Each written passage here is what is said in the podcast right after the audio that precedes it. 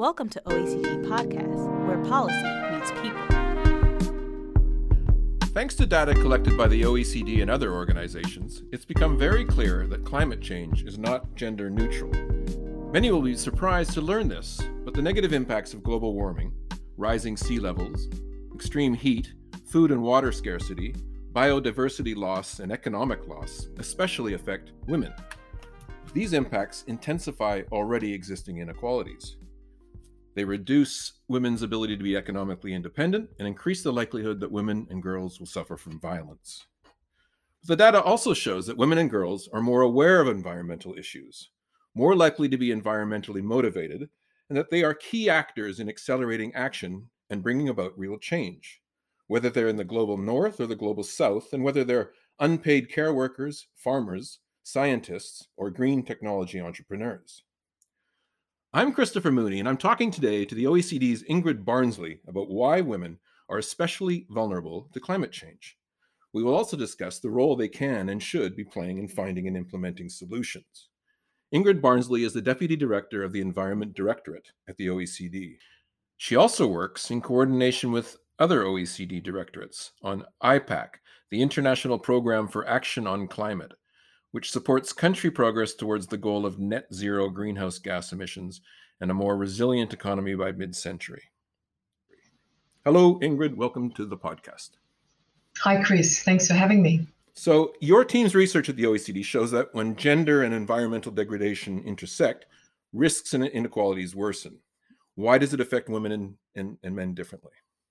On the one hand, we have the differentiated effect of environmental degradation and climate change on women and men. While often overlooked, these environmental impacts tend to affect men and women differently because often women are starting with predetermined economic vulnerabilities. So if they already have less access to resources, uh, if there is already underlying discrimination, uh, they already have predetermined vulnerabilities. Um, environmental degradation is going to exacerbate those.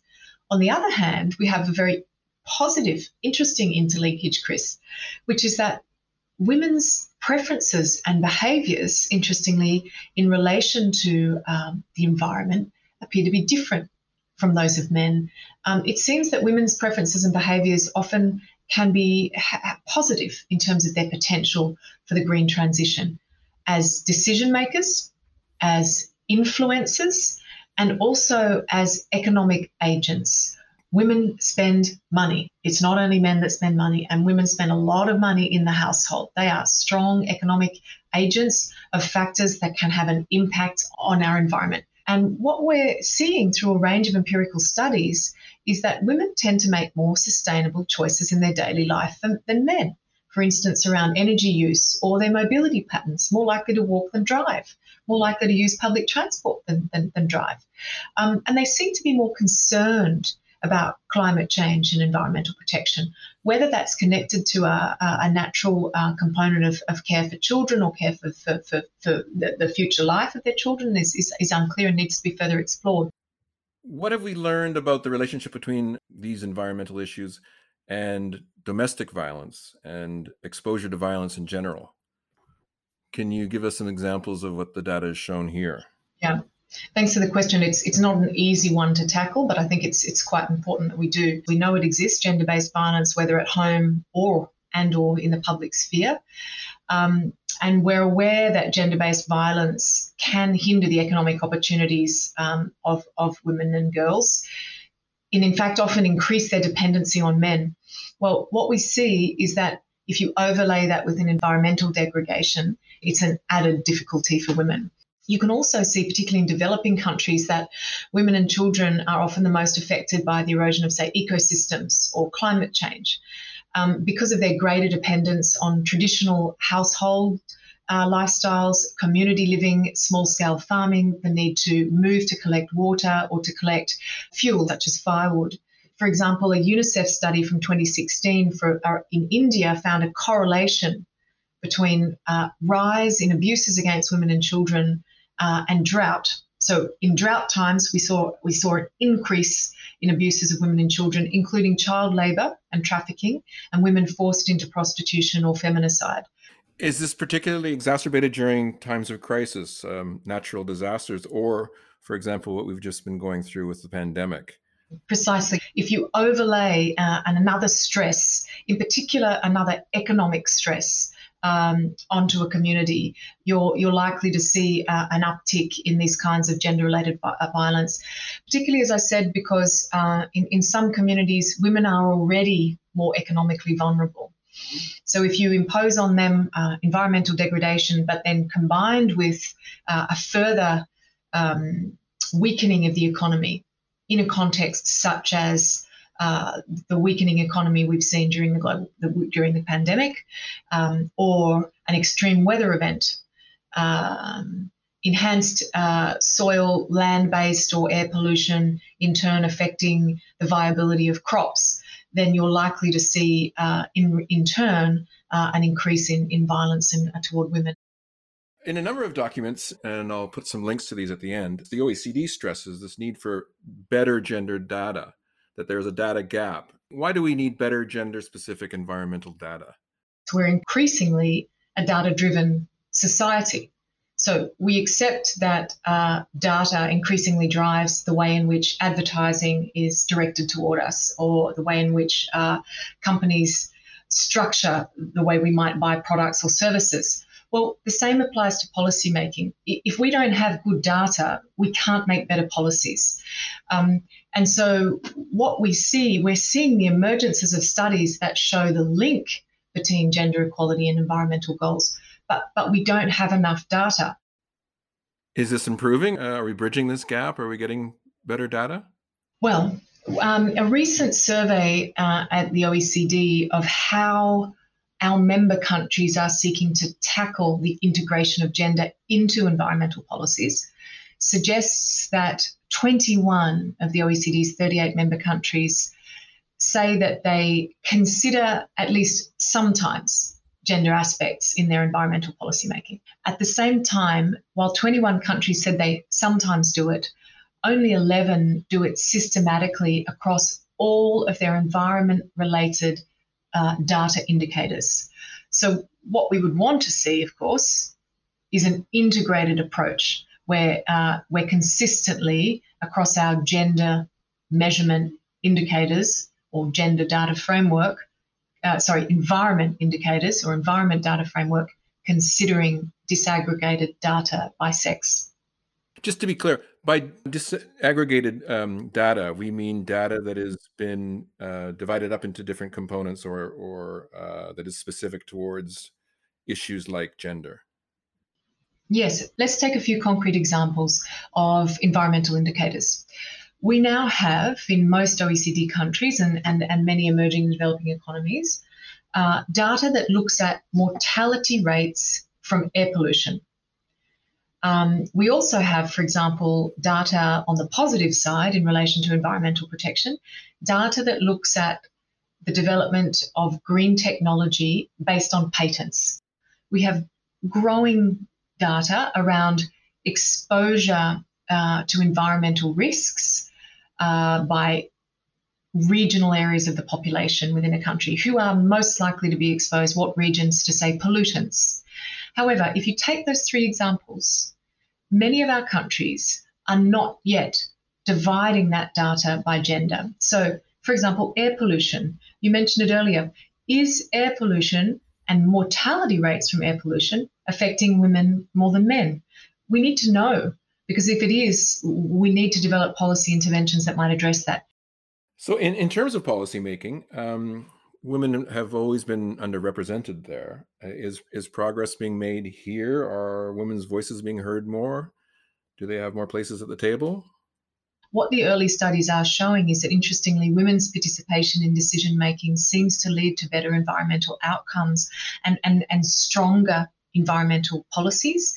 Also, interestingly, with an increased focus on sustainable investment we have a new piece of OECD analysis, I'm pleased to say, that's going to be coming out soon uh, that finds that the gender gap in environmental decision making varies quite widely across countries and sectors. We see, for example, uh, that that certain uh, environmentally sensitive businesses, businesses that may be more exposed uh, to the quality of the environment, such as the agricultural sector, um, actually surprisingly have lower representation of women at the table. We also see uh, bigger gaps between the access of men and women to the leadership table in lower income countries. Now, this is worrying because a lot of lower income countries are the most exposed to climate change, to biodiversity loss, for example. And we also know that those are the countries where women most depend on the natural environment for their living. Uh, on the other hand, um, on the upside, Chris, women's representation at the leadership level is pretty strong in international civil society organizations, um, institutions, I should say, and in international negotiations. You mentioned patents earlier, and I did see something from the OECD saying that there were now four times more patents where at least one woman inventor was involved compared to statistics from the 1980s, and five times more in the case of information and communication technologies. You also mentioned green technology. Is what is that changing as well in that field? Right. So yes, indeed, the the share of women inventors, as we, we call them, um, is is really growing. Has been growing remarkably in many techno, not all, uh, but many technology domains. And um, patent applications is one, and you're, you're, absolutely right. We now have four times more patents with at least one woman inventor I love that word. It reminds me of when we were kids and, you know, what did you want to be when you grew up? You wanted to be an inventor. But we now have four times more patents where there's at least one woman inventor as we did in, in the 1980s, um, and five times, as you say, in the case in this in a specific sector of information and communication technologies. Uh, it would be it would be marvelous to explore that better and understand why why why why have certain sectors done better than others. Nonetheless, what we do know is that overall, the percentage of women inventors still remains uh, relatively low. If you look across countries and across all technology domains, um, women are still around only 15% of inventors uh, listed on patents. In relation to environment related technologies, we're also typically below the average for, for female participation. Um, and then if you go into some traditionally male professional sectors such as power generation or general engineering technologies, you see even lower rates. They're more down around um, around the 10 to 8 percent mark. I mentioned at the start that you are working on IPAC. I'm wondering if you can tell us something about IPAC as well as the OECD's Gender Initiative. As you mentioned earlier on, IPAC stands for the International uh, Programme for Action on Climate. It was launched by the OECD's Council of Ministers last year uh, IPAC recognizes that, uh, pleasingly, an increasing number of countries have now set quite significant ambitions uh, t- toward net zero emissions for 2050. And our international system also recognizes that countries have different starting points, different national circumstances, which mean that they will develop their own set of policies that suit them in terms of how they're going to achieve uh, their, their national climate change targets. So that richness, that diversity of policy mix is a, is a good thing. At the same time, that diversity means that it's difficult for under, us to understand comparative effort. So again, if we talk about one of the key strengths of the OECD, one of the key strengths of the OECD is trying to improve our understanding or our evidence base for our policies. So IPAC is designed to develop indicators that can be commonly applied across countries for us to understand uh, what our policies are, what are the impacts they're having on emissions, and what are the wider societal impacts they're having for example, in relation to patents, are we seeing more? Um, are we seeing more patents in, in, in um, environmental technologies? What are the impacts on our skills needs of our climate policies? So IPAC really seeks to develop a, a common approach to understanding policies, different the richness of climate policies in different countries, and their impact on our economies and our societies. You mentioned also another one, I think. The OECD uh, Gender Initiative. So the OECD Gender Initiative started in 2010 and it's very much connected to sustainable UN sustainable development goal number 5 which is specifically on gender equality and the wider UN agenda 2030 a range of policy areas such as education, uh, entrepreneurship, governance, the development sector, employment. Um, and what it seeks to do is monitor the progress being made by governments to promote gender equality across these different sectors. Quite importantly, it's tracking um, progress in both OECD and non OECD countries. The issue of gender equality, and we, we touched on this earlier, Chris, does not affect uh, OECD economies or advanced economies only. This is a this is a problem we see across the world, uh, and it seeks to look at their progress, um, and it's using a series of indicators to try to shed light on gender inequalities within different sectors. What are the inequalities we can see in education, for example, versus employment, versus entrepreneurship or health? Um, and, and that in turn allows us to see where is action most needed for a country. So um, it's done through a dedicated website. It's quite a fun website visually, uh, and I'd, I'd encourage listeners to take a look should they wish these development goals that we have, these sustainable development goals uh, for 2030, for example, or for mid-century, are we on track? Are we moving in the right direction? Are people finally coming and, and treating this seriously? It's a difficult question. I think um, I would give a nuanced answer. It, it's very easy to stand back and criticize. It's very easy to say, you know, we're failing dismally. Are we better off for having those sustainable development goals than not having had them? I think, yes, we absolutely are. Have we achieved them in full yet, and are we going to? No, I think the answer is that we will fall short. But having having a, a framework and a, a common and shared sense of purpose around how we can achieve our, our sustainability goals for our planet, along with our economic and social development goals, for us as humans, as humanity, having a common framework, a shared framework across all countries to measure and track that is in itself a very important success. And when it comes to gender, embedding gender equality as a consideration within the environment related sustainable development goals needs to be improved. We have gender considered in a number of them in relation to, for example, water, sustainable production, the climate, energy, cities, um, sustainable development goals, do indicators under the SDGs do already have gender disaggregation. But in other instances, the, the, the environmental SDGs and their indicators have not yet properly and fully considered sex disaggregation to the extent we'd like them to. And, and Chris, we were just talking about human behaviours and, and the potentially the differences between women and men in terms of how they understand environmental and climate science and how they respond. Well, in answer to this question, if we want to better achieve our sustainable development goals, it would help us to break down that data uh, between men and women as well, so that in turn we can tap into what works for women may not always work for men, for example, and and hopefully lead toward better better progress, I would say, toward our SDGs. Well, thank you very much, Ingrid. Thanks to you, Chris. Thanks for giving me the opportunity to, to share with you and the listeners. And thank you all for listening to OECD Podcasts. For more information about the OECD Environment Directorate and its work on gender and the environment, go to www.oecd.org/env.